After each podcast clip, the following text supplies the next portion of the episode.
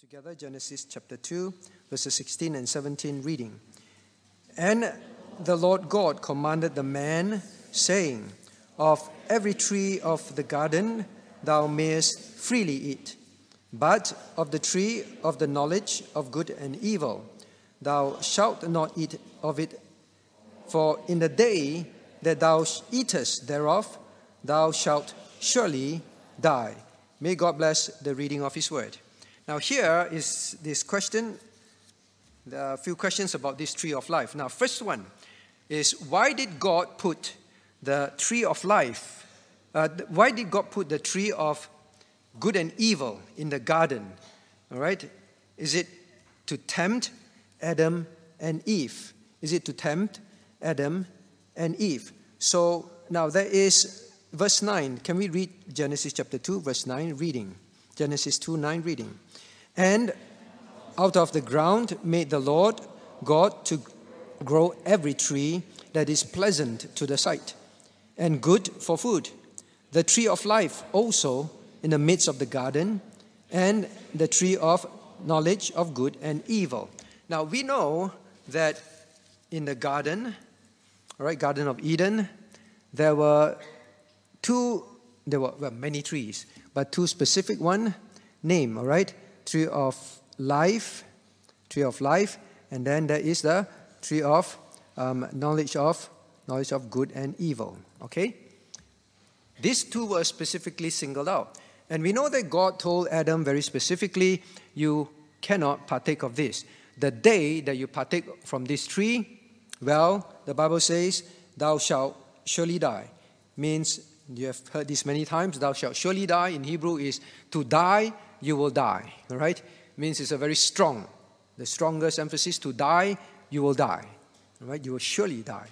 Now, of course, this death it refers to three kinds of death that we can think of from the scriptures. Well, number one, spiritual death. All right? Spiritual death. So, spiritual death doesn't mean you disappear. Correct? After you die. Spiritual death means you will end up in hell forever and ever. Then there is physical death. All right? Man was not meant to die physically. Because of sin, the body will suffer the effects of sin. So man will die physically. So please remember that sin has caused the death of the physical body as well. All right? And then there is, of course, the eternal death. All right? The eternal death, the second death. Eternally, forever and ever, body and soul will come together, the Bible tells us. Then you'll be in the lake of fire forever and ever.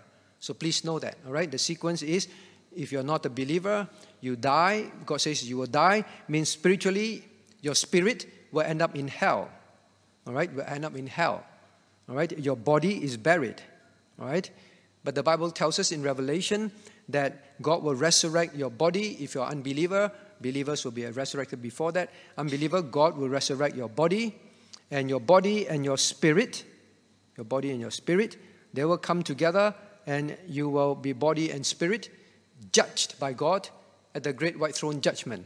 And after that, you'll be thrown into what is the Bible described the lake of fire. Hell and all these people will be thrown into the lake of fire. So it's terrible suffering here, but here you will physically be there, physically suffering as well, and you cannot die again, all right, because you're dead, but yet not dead, all right, living dead, so to speak. So God says, Adam, if you eat of this tree, now, you will experience death, spiritual death, physical death, all right, eternal death. So that is how the Bible describes death to be.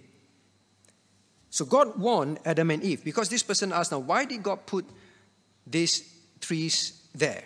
What are they for? Okay? And this person said, is it to tempt Adam and Eve? But yet the Bible said that God does not tempt anyone, right? God does not tempt anyone. You turn to, well, keep a bookmark here, turn to James.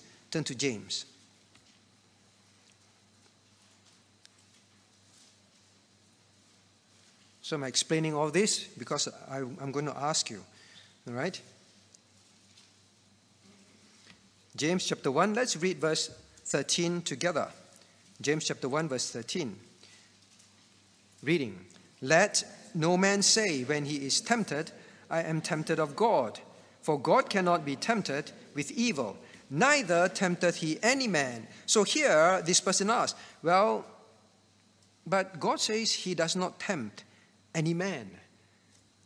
Now, this person obviously understands. Now, what's the whole story around here, right? So young ones, I hope you understand. This has to do with your salvation. Now, when God told Adam, the man, his commandment. Remember, we've been studying BBK commandment. God's law is simply what God says. God is the supreme authority. So what God says is law. Not that this tree has any intrinsic value in it. You eat of it, something bad happens to you. It's a simple definition of sin. Sin is disobedience to God. All right, that is what it is.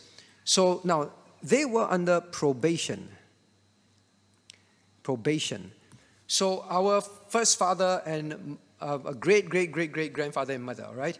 We all come from Adam and Eve. God created Adam and Eve, and from there, mankind developed, okay? So, mankind came about. So, probation. What is this probation for? Now, God says, if you obey me, that's called the covenant of works. That was a covenant. You obey by works. What I tell you, now, I make a covenant with you. You will live forever. But you will disobey me, then you will die forever. Now, we all have a soul, right? So young ones, please remember, after you die, where will your soul go?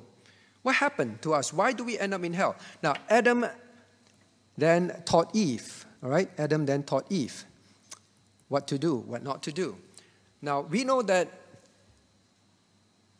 Satan appeared and tempted Eve, all right? Satan appeared in the form of a serpent and told Eve, well, it is all right. You know, it's fine to eat of this tree. In fact, you eat, you will have knowledge. You will become like God, all right? You have knowledge. That's a good thing, right?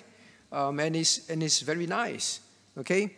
So Eve partook of it, and Adam listened to Eve, and Adam followed, all right? Now, from then on, they became physically, spiritually, and would have been eternally forever lost. Now, this was a probation. God is saying that, now, if you obey, if Adam and Eve obeyed, then they will be permanently sealed as perfect. At this point of time, they were perfect. In a sense, they can obey God perfectly, or they can choose to disobey God. So, at this time, what will be the future of man was dependent on what Adam and Eve would choose. Now, if Adam chose to obey God, then he would be body and soul in a state where, well, like what we know, the glorious body, right? Perfection. He will not sin again. He will not fall sick. He will just live forever and ever in perfection, physically and spiritually, right? Now, Eve chose to disobey, and Adam chose to follow Eve. As a result, all that are born after them, well, we inherit, right, the original sin. That's why we became sinner. So this is a probation. If Adam and Eve followed, then they will be permanently sealed. Because they did not, then this is what happened. Well, then how to be saved? Now, we know that in Genesis, look at Genesis chapter 3. I know we just covered this in BBK, Genesis chapter 3. All right, let's read verse 15 together. Genesis 3:15, reading. "And I will put enmity between thee and the woman, and between thy seed and her seed. It shall bruise thy head, and thou shalt bruise his heel." Now, what happened here is, now God immediately preached the gospel to Adam and Eve. They have fallen. So God says, you can never obey me perfectly anymore. The covenant of works is over. That is why the Christian must never think the Old Testament saints are saved by obeying the law. No one could obey the law anymore, because anyone that is born of Adam and Eve now have the original sin. We are no longer perfect. So God immediately said, there will be the seed. He told them, Jesus Christ will come. All right, Jesus Christ will come. And the seed will be his son. And he will bruise the serpent's head. Means he will destroy the work of Satan. All right, but Satan will bruise his heel. Satan can't do anything severe to Christ. So now with that, God killed an animal, clothed them in the animal skin, symbolizing to Adam and Eve, from now onwards, an innocent one will die for you, right? Until then, until Christ come, you must always remember the sacrifice of the animal is to tell you, one day my son, Jesus Christ, will come and be the sacrifice for your sins.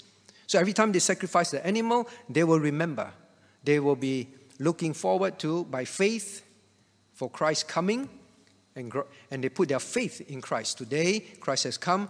We put our faith in Jesus Christ's finished work for us. We cannot obey God to be saved anymore. All right? Covenant of works ended in Genesis chapter 3. A covenant of grace. Covenant of grace began. All right? So that is how we are saved. Saved by grace. We put our faith in the work of Jesus Christ. They put their faith in the work of Jesus Christ to come. Ours that he has done and finished. All right, so this was a probation. So to answer the first question, why did God put the tree of knowledge of good and evil in the garden? Now, it's to tell them, this is disobedience. Disobedience is sin. That is why God put it there, right? That was their probation. Now, this is a test, okay? So, the person asked this, but I thought God does not tempt anyone. Because you see, the fact that God put it there is tempting. God put it there to tempt Adam and Eve. Let me tempt you and see which one you will choose. All right. So how can God tempt people when God says that in James that God cannot be tempted with evil, neither tempteth he any man? Why does God say that when God did this? So now I ask, so does God tempt people? Because he put this here. Okay. Now maybe I ask Josiah. Is God tempting Adam and Eve? Can't avoid it, right? Because it's evil. Is something there? Is God tempting them? Tough one. Okay. Caleb. Caleb's eyes are so open. So why? Yes, Caleb.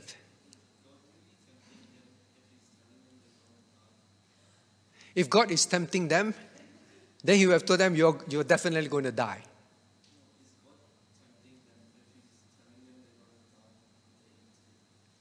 Is God tempting? I don't understand your statement.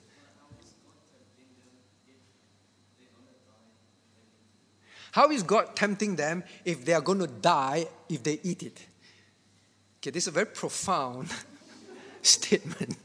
All right? Very profound statement. All right? It's absolutely accurate. All right? But it's very profound. How is God tempting them when they were going to eat it and they were going to die? That's what you say, is it? Okay. Do you understand what it means? Maybe I ask, all right. Natasha is looking upwards like, oh, what is that boy saying? What does it mean? So I shall not ask you. Maybe I ask Jennifer, what does it mean?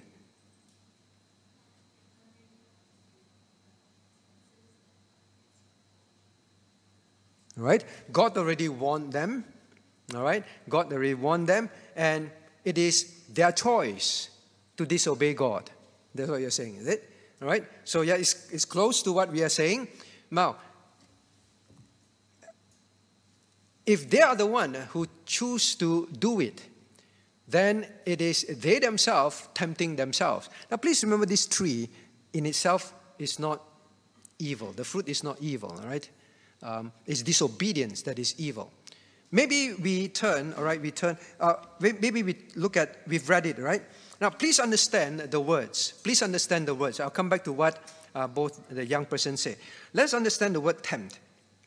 Now, the Bible uses the word tempt, which is the English word, translated from the Greek word, for example, or Hebrew word. Now, especially the Greek word, the word tempt can mean many things. All right, you have to understand we are talking about language here.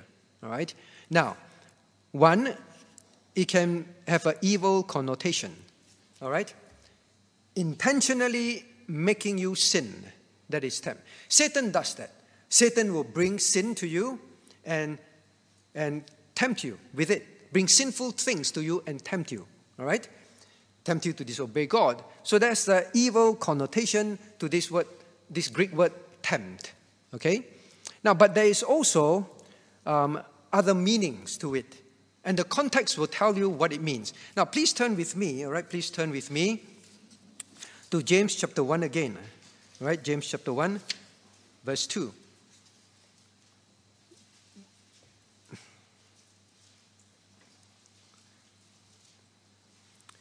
James chapter 1, verse 2. Shall we read together quickly? James 1, 2. My brethren, count it all joy when ye fall into diverse temptations. Now, here is that word again, right? Being tempted with temptations. Now, can God be talking about, well, count it all joy when you fall into diverse temptation? Means it's like telling you, go to wicked places, look at sinful things, and count it all joy that you're being tempted. It cannot be, all right? Now, look at 1 Peter. Let's turn to the next book, 1 Peter, chapter 1, verses 6 to 7.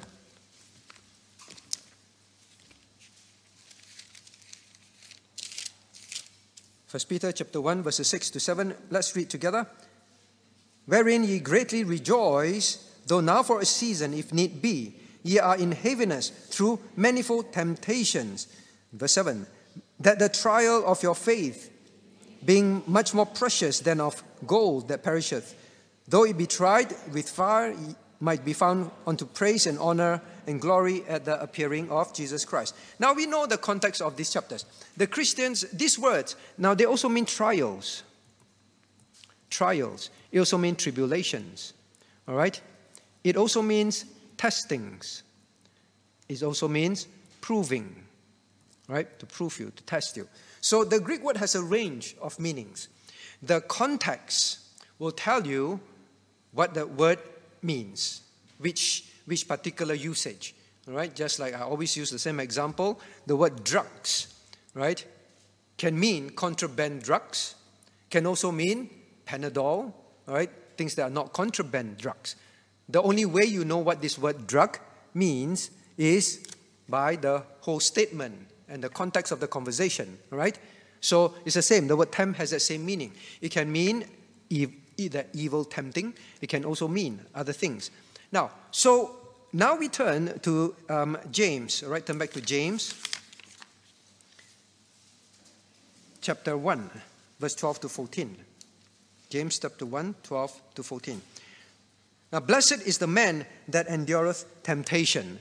Now, then you will know this would likely, would most be pointing to trials, testing, tribulations, correct?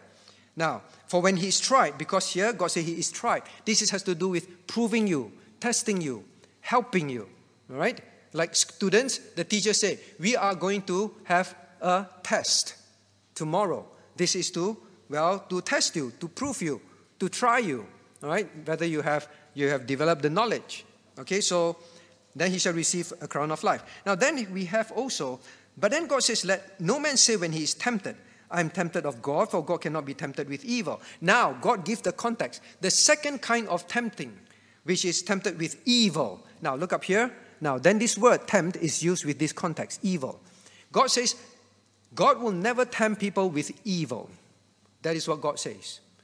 But when God says, when you are going through trials, tribulation, testings and all that, you can, all right, so now this is the deep statement that was made, huh? You can, when God gives you trials, you can choose to allow yourself to be tempted to sin against God. I say that again.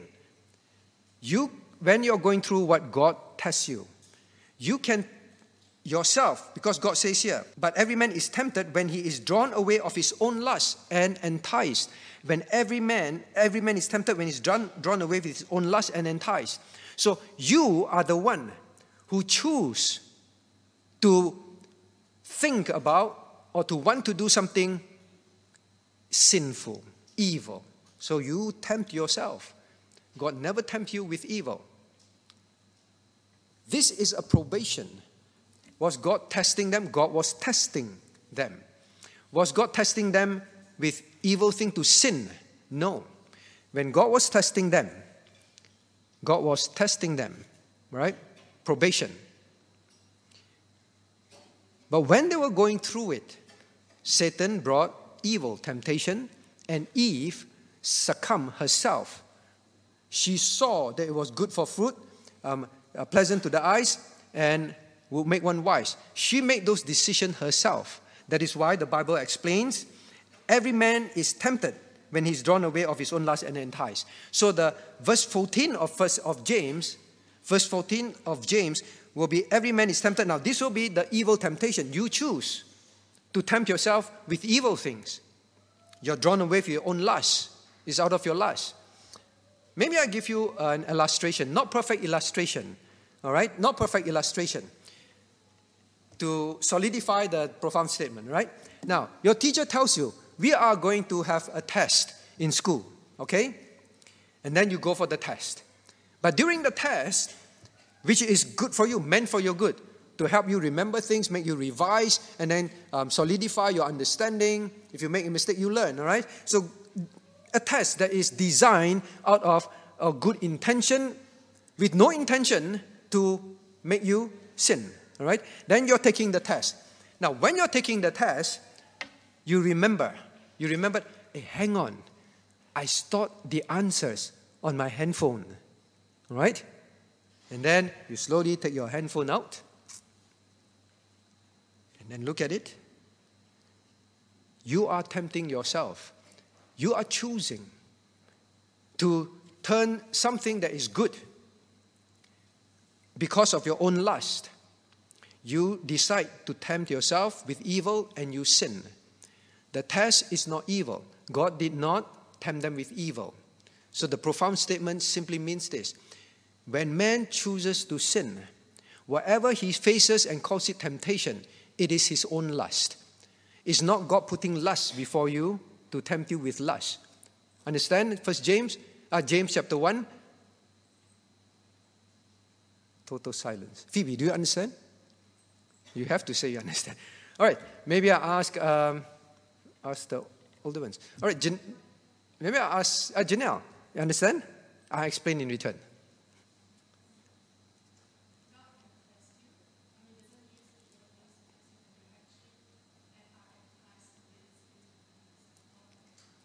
All right, so God's test is good intention and there's no sin in it. Like the school, they designed the test, there's no sin in it, right?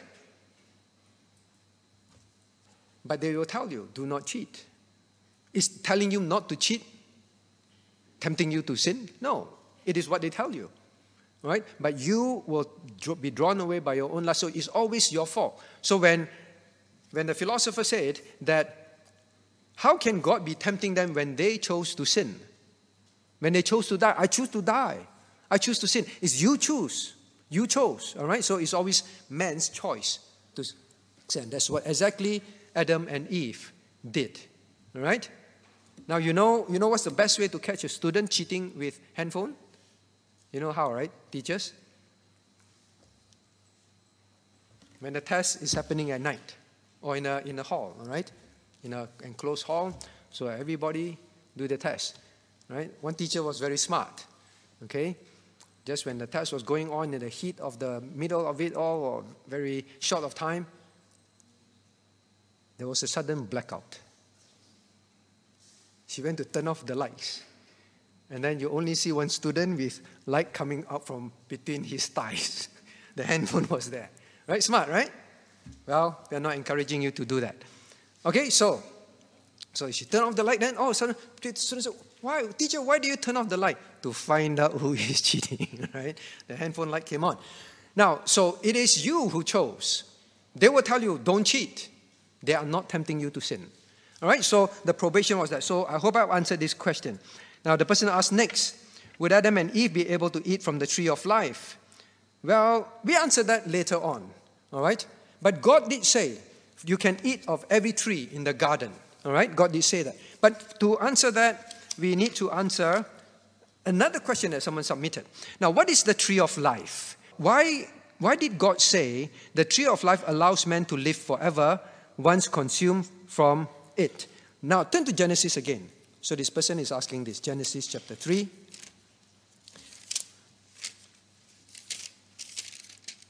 Genesis chapter 3.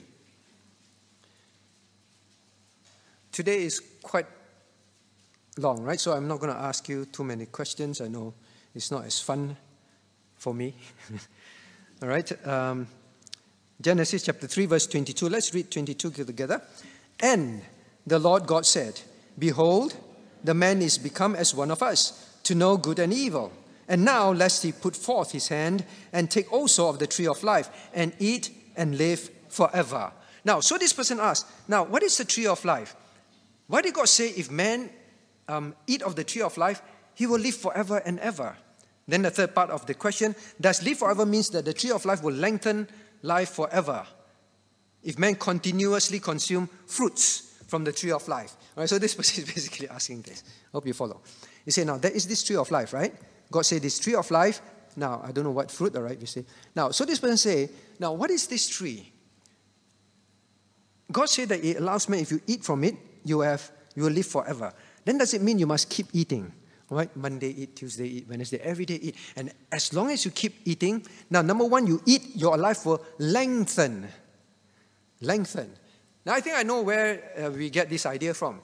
You know, even before I was saved, there are many movies, all right? Before I watched this movie, many movies, and don't watch them, all right? The idea is that there is a tree of life somewhere, all right? Then we'll say, well, find these people, go and find the tree of life in this jungle, that jungle, and then they finally find it, and they will fight over it, and then when you find it and you eat, well, from a young person, suddenly you grow old.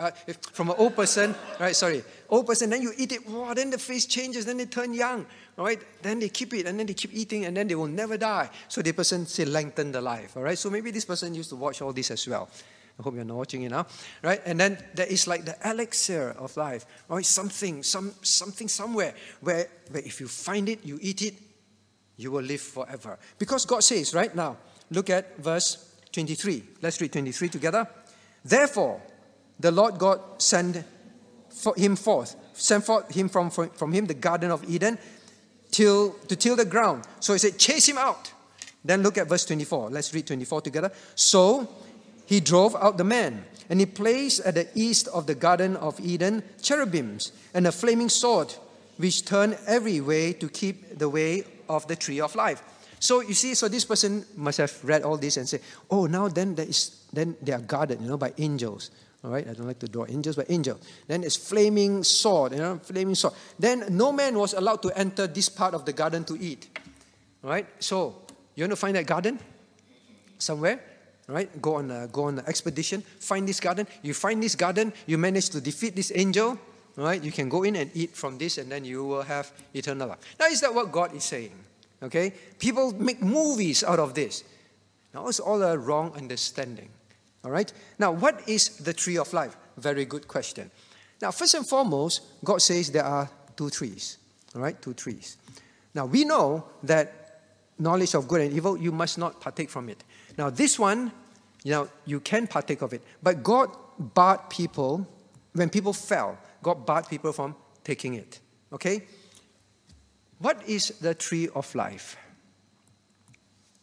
Now, the tree of life symbolizes a few things.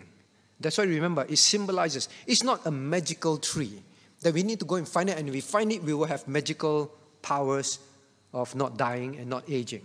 It's a symbolic thing, all right? Just like the tree of knowledge of evil, good and evil is symbolic. It symbolizes obedience or disobedience. That is what it symbolizes, all right? Obedience, life. Disobedience, death, okay? So it's symbolic of a believer's obedience, symbolic of believer's obedience, all right? Symbolic of believers' faith. God, you say, don't. I have faith that if I obey you, I'll live forever. Then I will not partake of it, of the tree of knowledge of good and evil. So it's their faith, their obedience, and eternal life.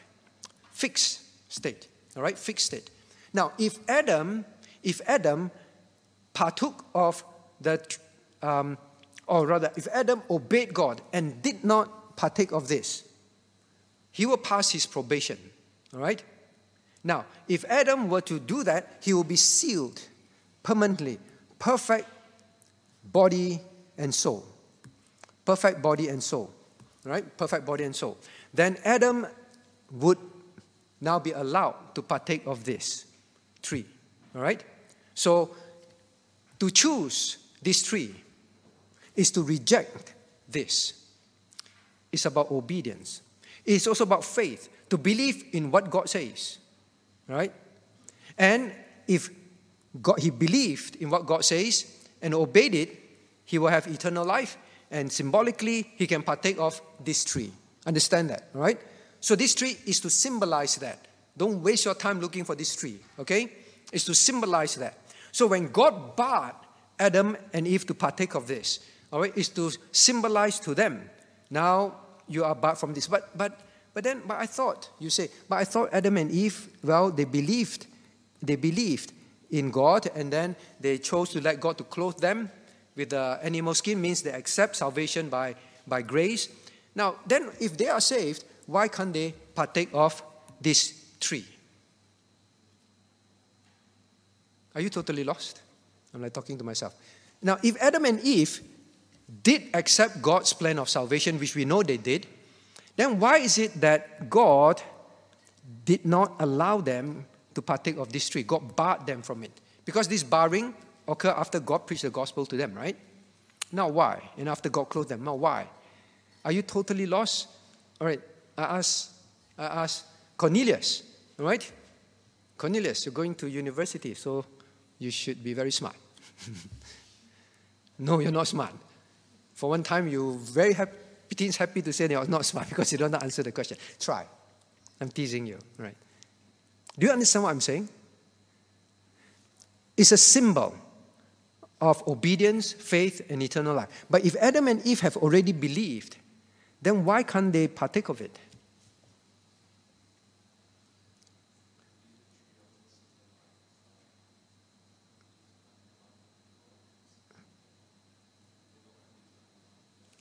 Say again, it symbolizes what? Perfection. The tree symbolizes perfection. Wow, Howard, your children are all very deep, you know. Both of them. Yes, it is. That's what it means. All right? Perfection. All right? This, now, if Adam obeyed God from the beginning, he can partake. Because he will be immediately sealed as perfect body and soul. But because he did not, he was saved by grace, correct? So he wasn't sealed perfect. He still needed to wait for the day of resurrection to get the perfect body, correct? You're following, right? Because one day, Adam and Eve, because they're believers, they'll be raised together with us. If we are dead then, body and soul, the Bible in Philippians and Thessalonians tells us, we will receive the glorious body, the body like Christ. So this is the perfect, glorious body. The body and soul that God intended from the beginning if man obeyed them. But man did not, so need to wait. Until now, we are saved by grace. We are imperfect here. Am I right? We are imperfect. All right? What we partake of now is what? For them, the Passover, and us, the Holy Communion. Correct? We partake of this. Symbols. Sacrament symbols. This was the sacrament symbol of perfection. Sacrament symbols now while we are imperfect. Now, how do we know that for sure? Please turn to the book of Revelation. Okay, we only have 4 more minutes. Please turn to the book of Revelation. Now, do you know that this tree of life is mentioned again? Okay? Revelation chapter 2. Revelation chapter 2.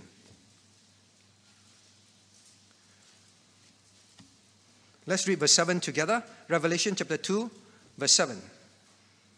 He that hath an ear, let him hear what the Spirit saith unto the churches. To him that overcometh will I give to eat of the tree of life, which is the midst of the paradise of God. So now we discover that the tree of life still exists.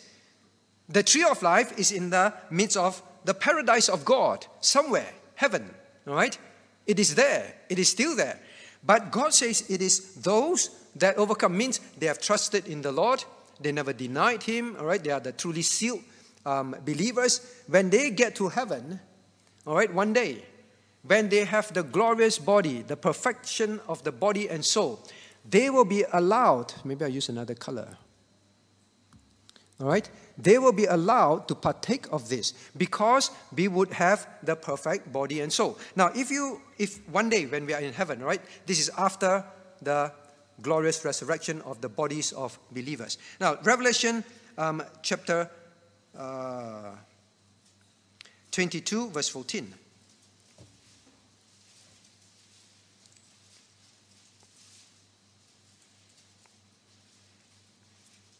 Let's read together.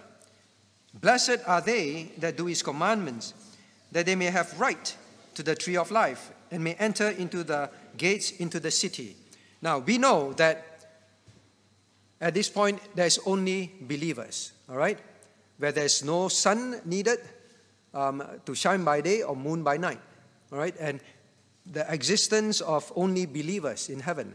That is why this is a perfect state, all right? So like what Cornelius rightly pointed out, this is the state of perfection, and we can partake of it then. Now we are in state of imperfection, is these sacraments, understand? So God intended in the beginning, if they pass probation, perfect body and soul sealed, they would be able to partake of it. They chose to reject this, and they chose to take this.